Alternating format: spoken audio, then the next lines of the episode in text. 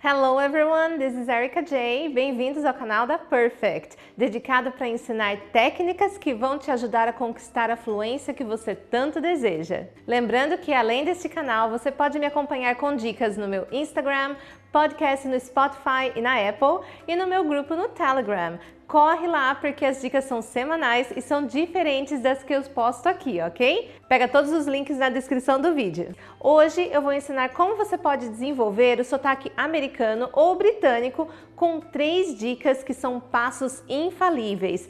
Roda a vinheta, shall we?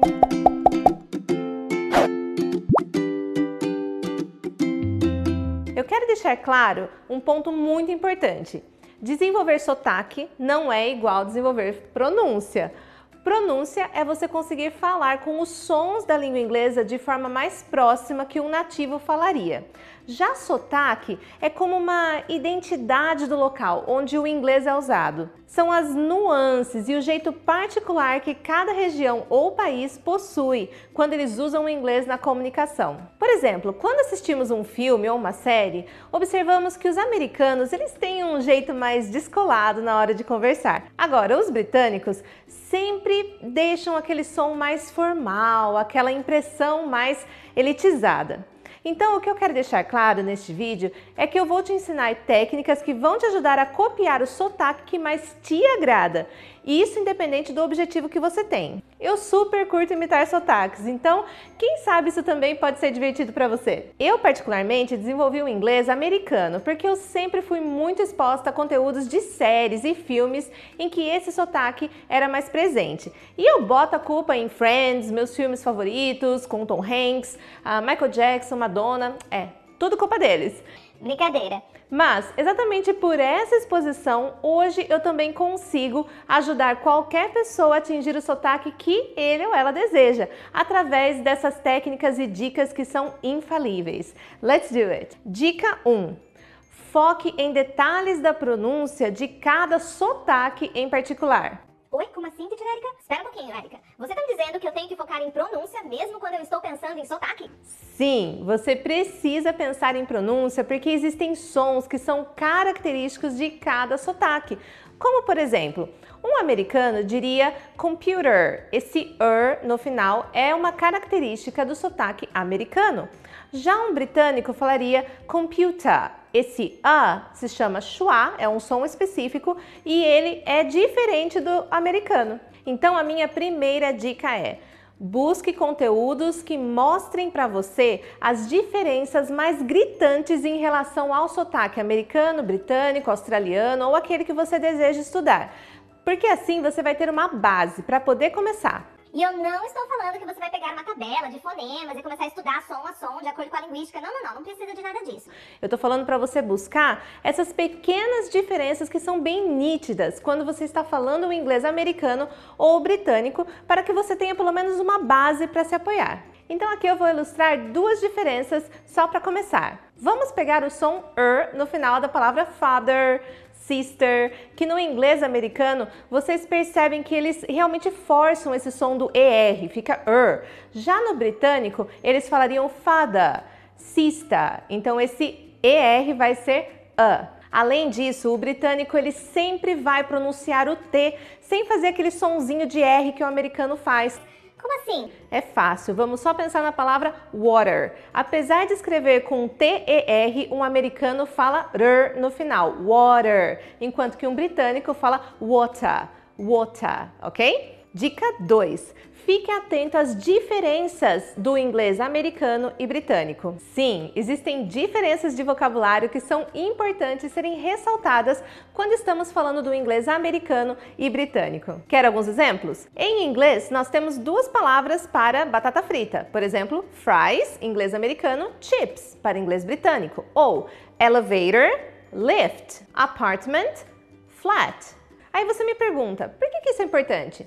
Pensa comigo, se você quer falar um inglês britânico, então você tem que usar as palavras que pertencem ao inglês britânico, que condizem com o dia a dia e a realidade de alguém que mora nesse país, né? Não adianta você falar o inglês com as palavras americanas na pronúncia britânica e achar que tudo vai dar certo. Não. Pensa assim, em Portugal se fala português, mas nem tudo é igual ao Brasil, né? Então o que se aplica lá não nem sempre funciona aqui. É por isso que você encontra várias listas com a diferença do inglês americano e britânico. Inclusive, isso é um pré-requisito quando você está fazendo uma prova de Cambridge, onde você quer comprovar competência ou proficiência em inglês. Se você está buscando um certificado que vai definir o seu conhecimento em inglês, é esperado que você tenha uma certa constância no uso dos vocabulários de acordo com o inglês americano ou britânico. E não sair por aí usando tudo que vem na sua cabeça, mistura um pouco de americano e britânico e acha que dá. Não, não funciona assim, ok? Para te ajudar nisso, eu vou deixar aqui na descrição do vídeo um link para você baixar uma lista com várias palavras que tem a sua variação entre o inglês americano e britânico. Então, salva agora e já começa a fazer o estudo em relação às diferenças que são apropriadas para aquele inglês que você quer desenvolver. Dica 3 imitação e sombreamento. Finalmente, nós vamos concluir e falar daquilo que eu chamo de destrava sotaque. O que seria o destrava sotaque? Eu acredito que, assim como eu, você está aqui no Brasil tentando aprender inglês e atingir a fluência e o sotaque dos seus sonhos, né?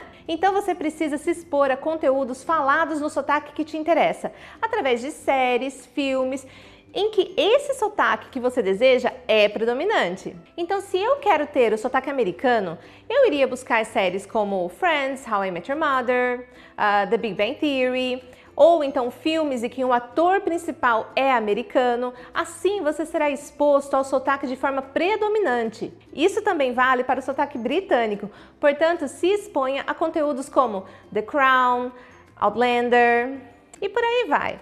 Pensa assim, nesse conteúdo, o seu sotaque principal vai ser aquele que você deseja aprender e você vai estar ensinando o seu ouvido a receber essa informação para que você possa praticar essa técnica e elevar o seu inglês além do óbvio. Agora vamos à técnica Ultra Master Blaster Destrava Sotaque. Está na hora de você iniciar a sua imitação. Esta é a técnica mais importante e ela é muito antiga, utilizada por muitas pessoas que querem desenvolver um certo sotaque. Gente, lembrando que isso é uma coisa muito particular. O seu inglês não é definido pelo seu sotaque, não mede fluência, não tem nada a ver. Portanto, isso é um desejo pessoal e eu estou aqui apenas te ajudando nessa conquista, ok? A técnica de imitação consiste em você ouvir alguém falando algo para você reproduzir imitando o som a entonação, a pausa, a velocidade, tudo para que você faça uma cópia daquilo que está sendo falado. E essa não é uma atividade que você faz uma vez na vida, não tem que repetir várias vezes. Você tem que repetir, repetir, repetir, porque senão não internaliza. Imagina comigo. Você vai estar em um diálogo, então esse diálogo vai ser repetido de forma que aquilo que você escuta e como você fala são iguais. Por isso, o nome da técnica é imitação. Sabe aquela birrinha de criança que fica imitando uma outra quando a pessoa fala? Tipo. Vai lavar louça? louça! Não fala assim comigo? Não fala assim comigo! É, basicamente é isso. Só que você não vai adicionar esse sarcasmo. Então seria, por exemplo, um, Go wash the dishes. Go wash the dishes. Quando você já se acostumou a imitar um diálogo de uma cena, está na hora de você sombrear então. Esse é o momento em que você assume a voz do personagem na cena.